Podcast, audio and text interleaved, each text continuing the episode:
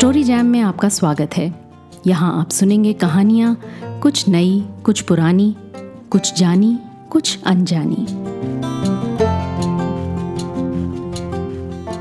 आइए सुनते हैं कृष्णचंद्र की लिखी, पूंछ की क्लियोपैट्रा। जैसे किसी छोटे से कमरे में कोई हीरा पड़ा हो तो सारा कमरा जगमगाने लगता है। उसी तरह किसी छोटे से शहर में कोई बहुत ही सुंदर औरत पैदा हो जाए तो सारा शहर उसके सौंदर्य से जगमगाने लगता है। गलियों, कूचों, बाजारों, दफ्तरों में उसकी चर्चा होने लगती है। अगर वो अपने मोहल्ले से गुजर कर किसी दूसरे मोहल्ले में जाती है तो सारे शहर में उसकी खबर फैल जाती है। अगर वो कभी किसी बाज़ार से गुजरती है तो फिर घंटों उस छोटे से शहर के बाज़ार में कोई काम नहीं हो सकता। किस तरह वो चल रही थी, कौन से कपड़े उसने पहन रखे थे, कौन उसके साथ था, किस तरफ़ उसकी निगाह उठी थी। ये सब बातें कोई स्कैंडल फैलाने की गर्ज से नहीं की जाती हैं। उन बातों में किसी किस्म की बदनीयती का कड़वापन भी नहीं होता है, बल्कि छोटे से शहर के लोगों में उस अत्यंत सुंदर स्त्री के लिए एक अजीब तरह का प्यार एक अजीब तरह का अपनापन पैदा हो जाता है। अपनेपन के साथ ये गर्व भी होता है कि हमारे छोटे से शहर ने इसे पैदा किया है। वो औरत अपने शहर का गौरव और आभूषण समझी जाने लगती है। जरा सी भूल पर कुद्र हुए जाने वाले बुज़ुर्ग और शुद्ध आचरण वाले दढ़ियल इस गर्व से उस स्त्री की मोहब्बतों और बेवफाइयों का ज़िक्र करते हैं, जैसे वो कोई ऐतिहासिक कारनामे हों। मालूम नहीं ऐसा क्यों होता है। मगर होता ज़रूर है कि बहुधा ऐसी औरत सभ्यता की गरिमा से ऊँची समझी जाने लगती है। शायद वो खुद एक सभ्य नियम बन जाती है, जिसके नियम प्रचलित सिद्धांतों से भिन्न होते हैं। शायद ऐसी औरत अपने आप में स्वयं एक मज़हब या धर्म होती है, एक छोटी सी जीवन व्यवस्था, अपने आप में पूरी और स्वतंत्र। ऐसी औरत को हर तरह की छूट दे दी जाती है मगर दूसरी औरत की मामूली से मामूली सामान्य भूल को माफ़ नहीं किया जाता है। कुछ अजीब हिसाब है। ऐसी स्त्री को पुरुष, समाज, इतिहास सब क्षमा कर देते हैं। याद कीजिए, हेलन, क्लियोपेट्रा और वसुंधरा। हेलन और क्लियोपेट्रा को तो आप सब जानते हैं, मगर वसुंधरा का नाम आपने नहीं सुना होगा। वसुंधरा पूंछ की रहने वाली थी। शायद बचपन में वो मेरे साथ खेली थी। मुझे कुछ ठीक तरह से वो ज़माना याद नहीं है। उसका घर नानबाइयों के बाज़ार के पीछे था। वहाँ पर एक शिवाला था। उसके सामने बहुत सी ज़मीन खाली पड़ी थी। फिर हमारे दूर पार के एक रिश्तेदार का घर था, जो शहर का सबसे अमीर आदमी था। कभी कभी मैं उसके घर जाया करता था। कभी कभी वसुंधरा भी वहाँ खेलने आ जाती थी। मुझे उसके बचपन की सूरत ठीक तरह से याद नहीं है, क्योंकि बचपन में वो एक साधारण हसमुख लड़की रही होगी, जैसी दूसरी साधारण सुंदर लड़कियाँ होती हैं। कौन याद रखता है? फिर यह भी बहुधा देखा गया है कि बचपन में जो लड़कियाँ अत्यंत सुंदर दिखाई देती हैं, जवानी की सीमा में आते ही उनका हुलिया अजीब तरीके से बदल जाता है और वो उतनी खूबसूरत और हसीन मालूम नहीं होती। अक्सर ये भी देखा गया है कि बचपन में जिन लड़कियों की शक्ल व सूरत मामूली होती है, बड़े होकर भी वो मामूली शक्ल व सूरत की रहती हैं। मगर कभी कभार इन्हीं मामूली शक्ल व सूरत की लड़कियों में कोई एक ऐसी लड़की पैदा हो जाती है, जिसकी सुंदरता जवानी की हदों को छूते छूते ही आँखों में चकाचौंध पैदा करने लगती हैं। वसुंधरा एक ऐसी ही लड़की थी। बचपन में मैंने कई बार देखा था, कई बार खेला भी था, कभी ख्याल ही नहीं किया। कई वर्ष गुजर गए, वो चौदह वर्ष की हो गई। ये सुना कि वसुंधरा बहुत खूबसूरत निकल रही है। फिर भी कुछ ख्याल नहीं किया। खूबसूरत लड़कियों वाले शहर में एक और लड़की का खूबसूरत निकल जाना कोई अचंभे की बात नहीं। फिर जब उसके हुस्न के चर्चे बढ़ने लगे तो उसके बाप मदन सिंह ने, जो एक सुनार था, जल्दी से उसका ब्याह अपनी बिरादरी के एक लड़के गोपाल सिंह से कर दिया। गोपाल सिंह भी एक सुनार था और पुंछ के बाज़ार में ही उसकी दुकान थी। और वो खुद भी शक्ल व सूरत का बहुत अच्छा था और घर का खाता पीता था। मगर कोई ख़ास बात न थी। बस शादी हो गई। कहीं कोई हलचल पैदा नहीं हुई। लोग उस शादी को दूसरे दिन ही भूल गए। शादी के बाद वसुंधरा का रंग रूप एकाएक ऐसा निखरा ऐसा निखरा कि नगरी में चारों तरफ़ उसके चर्चे होने लगे। उसके सुनहरी बालों बड़ी बड़ी मस्त आँखों और पिघले हुए सोने किसी सुंदर रंगत का बार बार ज़िक्र होने लगा। उसके कद की, उसकी चाल की, उसके कपड़ों की तारीफ़ होने लगी। उसके मोहल्ले के सौ सौ फेरे किए जाने लगे। लोग घंटों वसुंधरा की एक झलक देखने के लिए बेताब रहने लगे। जिधर से वो गुजरती, जिस घर में वो जाती, जिधर से उसे गुजरना होता, यार लोग घंटों पहले उस जगह के चक्कर लगाने लगते थे। शादी के बाद छह माह में उसके सौंदर्य का शोहरा बच्चे बच्चे की ज़ुबान पर था। होते होते वसुंधरा की सुंदरता का शोहरा दरबार तक पहुँचा, राजमहलों तक पहुँचा। इत्तेफाक से एक स्टेट सेक्रेटरी का घर वसुंधरा के माँ बाप के घर के बिल्कुल सामने स्थित था। वसुंधरा के माँ बाप का घर एक मंजिला और मामूली सा घर था।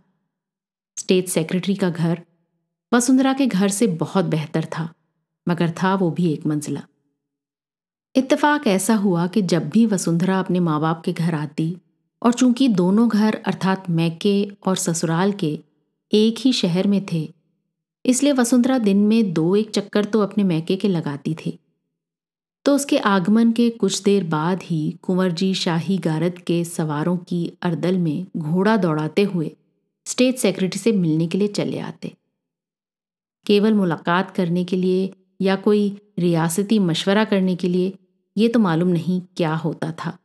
हाँ हौले हौले उस स्टेट सेक्रेटरी का घर दो मंजिला हो गया और वसुंधरा के माँ बाप का घर भी एक मंजिला से दो मंजिला हो गया। स्टेट सेक्रेटरी के घर का सारा साज व सामान भी बदल गया। वसुंधरा के घर की दूसरी मंजिल पर टीन की छत पड़ गई, जो पूंछ में खुशहाली की आबरू समझी जाती है। वसुंधरा की चाल ढाल में शहजादियों की सी शान शौकत आ गई। वसुंधरा थी एक मामूली सुनार की लड़की, एक साधारण सुनार की स्त्री। मगर कहने वाले ये कहते हैं कि वो परियों की रानी मालूम होती थी। एक बार हम लड़कों ने उसे भतिया के जंगल से वापस आते हुए देखा था, जहाँ वो कुंवर जी के साथ शिकार खेलने गई थी। उसके सुनहरे बाल, उसके कंधों से उठ उठ कर हवा में लहरा रहे थे। और उसका खुशियों से गुलनार चेहरा डूबते हुए सूर्य की लाली से दमक रहा था।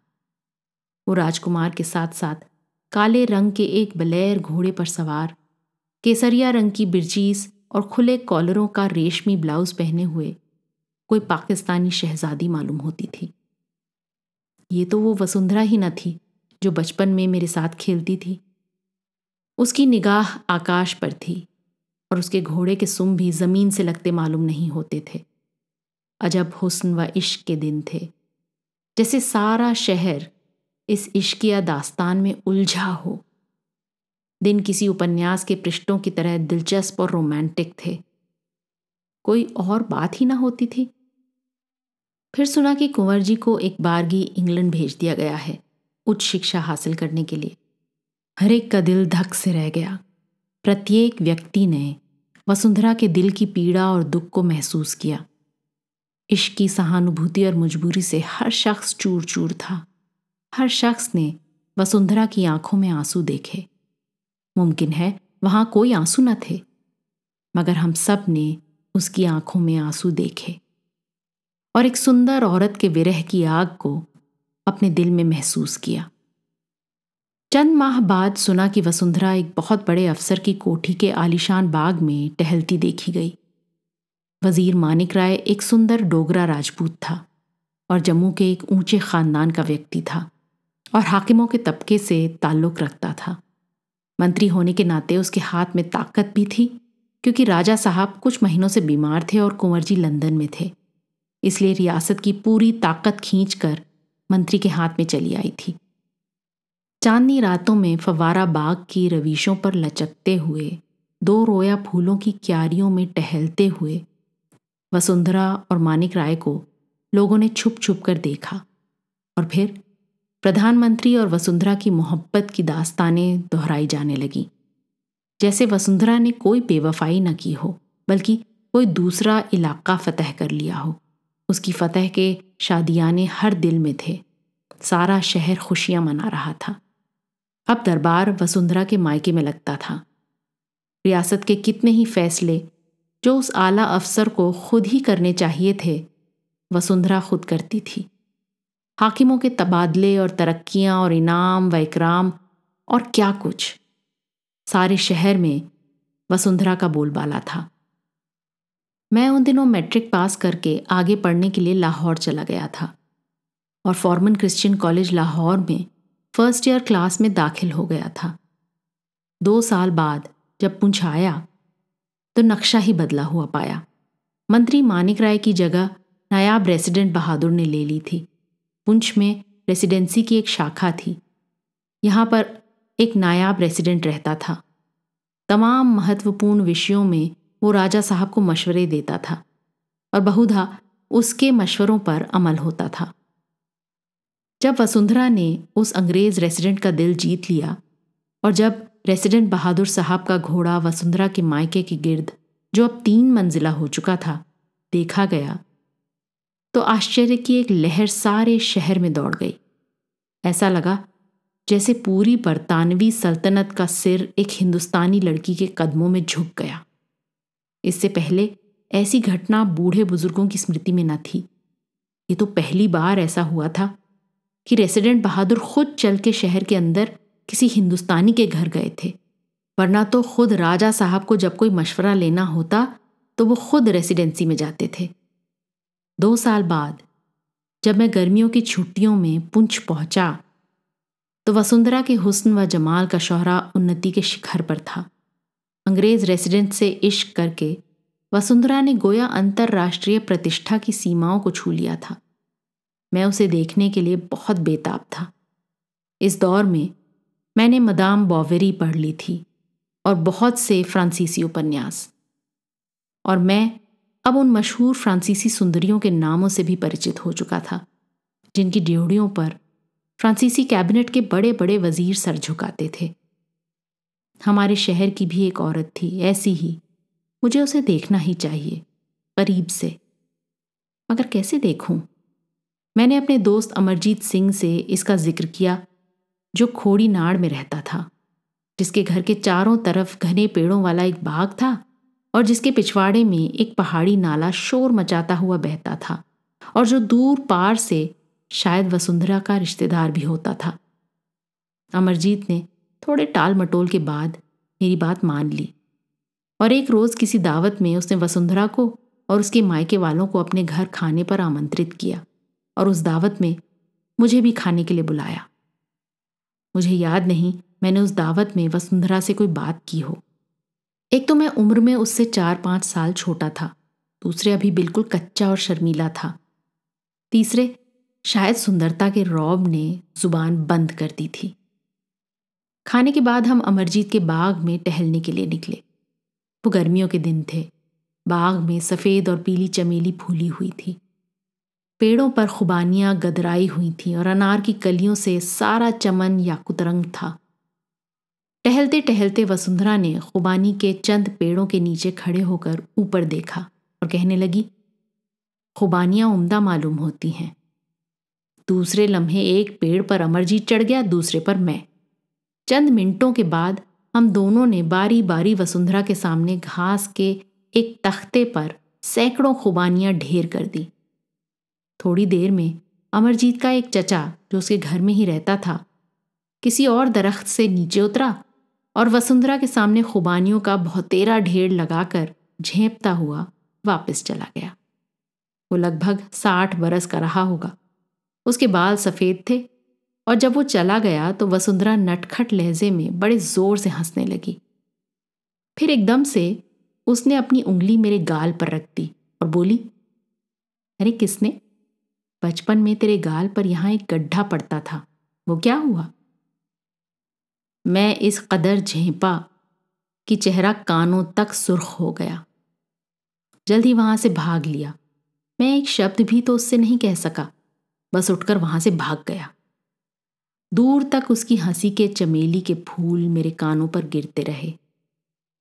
उसके बाद मैंने वसुंधरा से मिलने की कभी कोशिश नहीं की। हाँ उसकी वो उंगली मैंने अभी तक संभाल के रखी है, दिल के किसी गड्ढे में। क्योंकि अब तो मेरे गालों में गड्ढा नहीं पड़ता है, जो कभी बचपन में था, और अब मैं बदल गया हूँ। मगर दिल में कई गड्ढे हैं। वो उंगली शहद की किसी कलम की तरह अब भी रातों के अंधेरे में मेरे गाल को छूती है और नटखट स्वर में मुझसे पूछती है, किसने? तेरे गाल का वो गड्ढा कहाँ गया? वसुंधरा से किसी को शिकायत नहीं थी। ये कि वो बेवफा थी, ये कि उसने कई बार मोहब्बत की थी, ये कि उसने बहुत सी मोहब्बतों को ठुकरा दिया था, ये कि उसने सिर्फ़ ऊँची जगहों पर इश्क किया था। किसी को उससे शिकायत नहीं थी। हम सब उसके शुक्रगुजार थे कि वो हम में पैदा हुई। ऐसा लगता था जैसे हम में से हर एक को उससे अलग अलग इश्क है। कुछ तो उसके इश्क की दास्तानें सच्ची भी थीं, कुछ गढ़ ली जाती थीं। हौले हौले चंद सालों में वसुंधरा हमारे शहर की एक लेजेंड बन गई। मगर उसके शौहर को उससे बहुत शिकायत थी। वो खुद बेहद सजीला नौजवान था, इसलिए उसका गिला जायज़ था कि वो सिर्फ़ उससे इश्क क्यों नहीं करती है, जबकि वो खासा खुशहाल भी है। वो बेवफा और हरजाई क्यों है? लोग क्यों उसके हुस्न के गीत गाते हैं? उसकी फिराक में आहें भरते हैं, उसे देखकर ठट के ठट बाँध कर खड़े हो जाते हैं। हौले हौले उसका अपना कोई व्यक्तित्व ना रहा। अब वो केवल वसुंधरा का पति था। हर समय उसके दिल में एक अजीब व गरीब लड़ाई चलती रहती। वो वसुंधरा से अत्यंत प्रेम करता था और वसुंधरा भी उससे करती थी। वो कहीं भी जाती, आखिर को तो उसके पास आती थी। वही तो उसका पति था और कोई दूसरा ना हो सकता था। मगर कभी कभी उसको इतना गुस्सा आता कि उसका दिल वसुंधरा को पीटने के लिए चाहने लगता। मगर वसुंधरा को देखते ही उसका दिल पिघल जाता और वो उसे मारने के बजाय उसके कदमों में झुक जाता। मगर वसुंधरा के कदमों में झुकते हुए भी दुनिया वालों के लिए उसका क्रोध बढ़ जाता। वो सारी ज़िम्मेदारी बाहर की दुनिया पर डाल देता। जो वसुंधरा के विचित्र सौंदर्य से प्रभावित होकर इस जोड़े के गृहस्थ जीवन को बिगाड़ती है और इन दोनों को चैन से नहीं रहने देती। जब इस तरह वसुंधरा के तीन चार किस्से हो गए और जब रेसिडेंट बहादुर वाला रोमांस ज़ोर पकड़ने लगा तो वसुंधरा के पति ने शहर छोड़ने की ठान ली। वो पुंछ छोड़ देगा और हसीन बीवी को लेकर कहीं और चला जाएगा, किसी दूर दराज के इलाके में जहाँ इस शहर के हुस्न व इश्क की चर्चा की छाया भी उन तक ना फटके। उसने पुंछ छोड़कर जाने की ठान ली और हौले हौले उसने वसुंधरा को भी इस बात के लिए राज़ी कर लिया। पहले तो वसुंधरा पुंछ छोड़ने के लिए कदापि तैयार न थी, लेकिन जब गोपाल ने उसे छोड़ देने की धमकी दी तो आखिर औरत थी, राज़ी हो गई और अपने शौहर के साथ रजौरी जाने को तैयार हो गई। चुपके चुपके वसुंधरा के पति ने जाने की सारी तैयारी कर ली। उसने किसी को नहीं बताया कि वो पूछ छोड़ रहा है। वसुंधरा को उसने खबरदार कर दिया था कि इस बात से किसी को आगाह ना करे।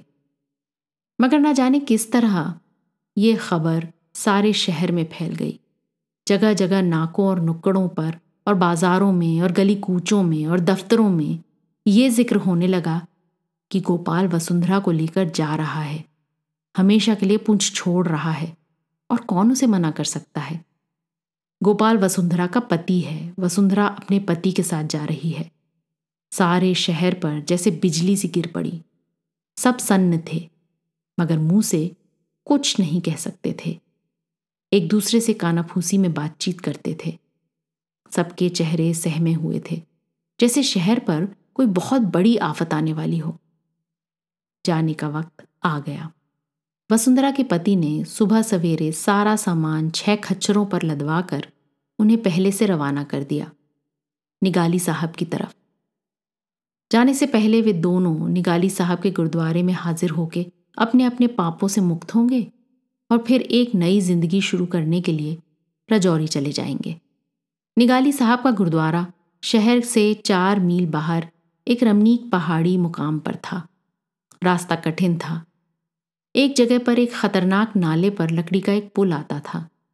उसे पार करने के बाद एक भयानक उतराई उतरकर पुंछ के दरिया के एक हिस्से को पैदल चलकर पार करना पड़ता था, क्योंकि यहाँ पर दरिया का पाट इतना चौड़ा था कि यहाँ पर कोई पुल न था। इसलिए वसुंधरा के पति ने सामने वाले खच्चरों को सुबह सवेरे निगाली साहब की तरफ़ रवाना कर दिया। उनसे कह दिया कि वो शहर से दो मील बाहर कोठानी के पुल के पास उसका इंतज़ार करें। दो घोड़े उसने अपने लिए और वसुंधरा के लिए रख लिए। और फिर वसुंधरा को लेकर उसके मायके वालों से विदा करा के शहर से बाहर जाने लगा। वसुंधरा और उसका पति दोनों अपने अपने घोड़ों पर सवार, अपने ख्यालों में गिरफ़्तार शहर की सीमा से बाहर निकल गए। डुंगस के चश्मे से आगे जाने वाले रास्ते पर निकल गए। अब शहर की इमारतें खत्म हो चुकी थीं। धान और मक्का के खेत शुरू हो गए थे। लेकिन कहीं कहीं इक्का दुक्का रास्ते में कच्चे मकान दिखाई देते और सफरी चाय खाने रास्ते में सन्नाटा था और वसुंधरा सिर झुकाए घोड़े की बाग ढीली रखे कुछ सोचती चली जा रही थी। उसे आज अपना शहर छोड़ते हुए कितना अजीब मालूम हो रहा था। वो क्या कर सकती है? जाना तो होगा उसे। एक तरह से ठीक भी है। शहर बहुत पीछे रह गया। खेत, दुकान, कच्चे मकान भी पीछे रह गए। अब पहाड़ी रास्ता था। एक कच्ची पगडंडी सी पहाड़ के सीने पर रेंगती हुई ऊपर जा रही थी। इस पहाड़ की दूसरी तरफ़ कोठानी का खतरनाक नाला था, जिसे पार करके वो निगाली साहब की तरफ़ बढ़ जाएँगे और फिर निगाली साहब में सीस नवा के वो नई ज़िंदगी की तरफ़ रजौरी की जानब बढ़ जाएँगे। अब दूर दूर तक कोई आबादी नहीं है। सुनसान रास्ते, वीरान जंगल कहीं कहीं पेड़ों के नीचे पहाड़ी गडेरियों के खामोश गल्ले ढलवानों पर चरते हुए।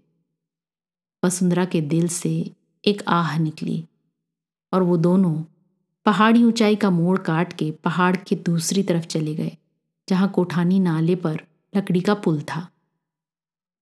पहाड़ के दूसरी तरफ़ जाकर एकाएक उन्हें लोगों की एक भीड़ दिखाई दी। बहुत लोग थे। पाँच सौ के करीब होंगे, नहीं, हज़ार से ऊपर होंगे, नहीं, दो हज़ार के करीब होंगे, नहीं, तीन हज़ार से भी ऊपर होंगे। ये उसके अपने शहर के लोग थे और इतनी बड़ी तादाद में रास्ते में खड़े थे कि उनकी ओट में लकड़ी का पुल छिप गया था। वे दोनों जब उन लोगों के करीब पहुँचे तो किसी ने उनसे कुछ नहीं कहा। भीड़ ने छट कर उन्हें रास्ता दे दिया। एक ने वसुंधरा के घोड़े की बाग थाम ली। किसी दूसरे ने दूसरे घोड़े की बाग अपने हाथों में ले ली। और आहिस्ता आहिस्ता, कुछ कहे बगैर, वो लोग उनके साथ साथ चलने लगे। वसुंधरा के पति ने आश्चर्य से पूछा, आप लोग कहाँ जा रहे हैं? निगाली साहब, एक शहरी ने जवाब दिया। और गोपाल के साथ साथ चलने लगा। वसुंधरा का पति हैरत में था। ये क्या माजरा है? मगर कोई उससे पूछताछ न करता था, न कोई वसुंधरा से बात करता था। वे लोग एक काफिले की सूरत में खामोशी से उनके साथ चल रहे थे। बहुत जल्द वे लोग कोठानी के लकड़ी के पुल के करीब पहुँच गए, जो एक भयानक गहरे नाले की खड के ऊपर स्थित था। मगर ये देखकर वसुंधरा के पति के मुँह से आश्चर्य की ऐसी चीख निकल गई कि नाले का पुल खड्ड के अंदर गिरा हुआ था और पानी उसके ऊपर से बह रहा था। पुल टूट गया। एक साहब बड़ी गंभीरता से बोले, सचमुच? दूसरे साहब ने गोपाल को बताया, देखिए, पुल टूट गया है। तीसरे साहब जो वसुंधरा के घोड़े की बाग थामे थे, अफसोस से सिर हिला के बोले अब हम लोग निगाली साहब कैसे जाएँगे? पुल तो टूट गया है। वसुंधरा का पति दिल ही दिल में गुस्से से पेचताव खा रहा था। इन कमबख्तों ने खुद ही पुल तोड़ा है। और मुझे किस भोलेपन से बता रहे हैं कि पुल टूट गया है? ये खुद हमारा रास्ता रोक रहे हैं और अपनी बुद्धि से मुझे बता रहे हैं कि वो तो किसी तरह की दिलचस्पी हमारे जाने न जाने में नहीं रखते। मगर ये सब लोग यहाँ आ कैसे गए? वो हैरान था। इन लोगों में सिर्फ़ नौजवान नहीं थे, बुढ़े और अधेड़ उम्र के लोग भी थे, हिंदू भी थे, मुसलमान भी, सिख भी और ईसाई भी, डोगरे भी और कश्मीरी पंडित भी, रंगीन तबीयत भी और उदास तबीयत भी, ऐसे लोग भी जिनके चाल चलन पर आज तक किसी ने उंगली न रखी थी। उनमें दुकानदार भी थे और छोटे मोटे हाकिम भी, बागों के माली और गंडेरिए भी, और वो लोग भी जिनकी सूरत तक से वो परिचित नहीं था। ये सब उसे रोकने के लिए आए थे। उसके दिल में एक अजब जंग सी होने लगी। इतने लोगों के आने की उसे खुशी भी थी और गुस्सा भी, और दोनों भाव एक दूसरे से गुंधे हुए थे। मगर मैं तो जाऊँगा, उसने अंत में दांत पीस कर कहा। मगर जाओगे कैसे? पुल तो है नहीं, और खड्ड गहरी है और उस खड्ड पर पुल बनाने के लिए कम से कम दो माह की दरकार होगी। एक ने कहा, हाँ, ठीक है, दो माह बाद चले जाना। दूसरा बोला, बुढ़े कासिम ने कहा, मेरी बेटी की शादी अगले माह में होगी। उसके जेवर कौन तैयार करेगा? और मेरी बहन कहती है, मैं तो गोपाल के हाथ की बनाई हसली पहनूँगी अपनी शादी में, और तुम चले जा रहे हो। चौथा बोला, ये सोलह तोले सोना है। मेरी बेबी के लिए तो गोखरू बना दो।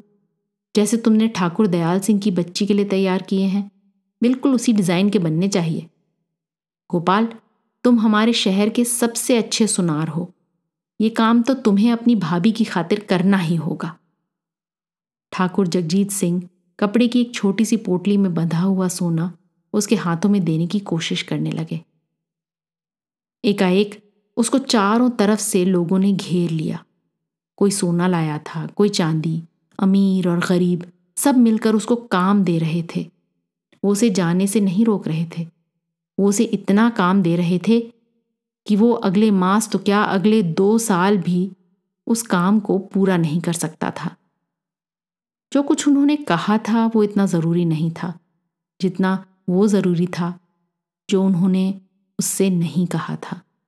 और जो उन्होंने उससे नहीं कहा था उसने उसके दिल को पकड़ लिया था।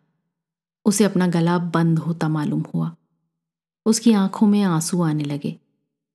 वो उसे सोने चांदी की रिश्वत नहीं दे रहे थे, प्यार की रिश्वत दे रहे थे। हम तुम्हें जाने ना देंगे, किसी तरह जाने ना देंगे। वसुंधरा के नेत्रों में जल छलक आया। उसने अपना मुँह दुपट्टे में छिपा लिया। अच्छा अब मैं कभी ये शहर छोड़कर न जाऊँगा। वसुंधरा का पति अपने आँसू पूछते हुए कहने लगा। एकाएक नौजवान उछलने लगे और ढोल बजाने लगे और सब मिलकर पहाड़ी गीत गाने लगे। घोड़ों की बागें वापस फेर दी गईं। और यूँ तो मैंने अपनी ज़िंदगी में बड़े बड़े जुलूस और जश्न देखे हैं। मगर मुझे उस चमकीले रोज वाला, वो छोटा सा पहाड़ी काफिला कभी नहीं भूलता। जब एक छोटे से शहर के लोग अपने शहर की खूबसूरती को वापस लेकर आए थे।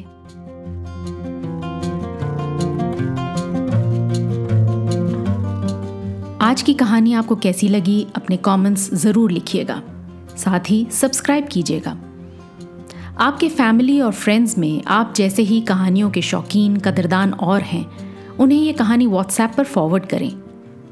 अगली बार फिर मिलेंगे एक और कहानी, लेख या कविता के साथ। तब तक अलविदा।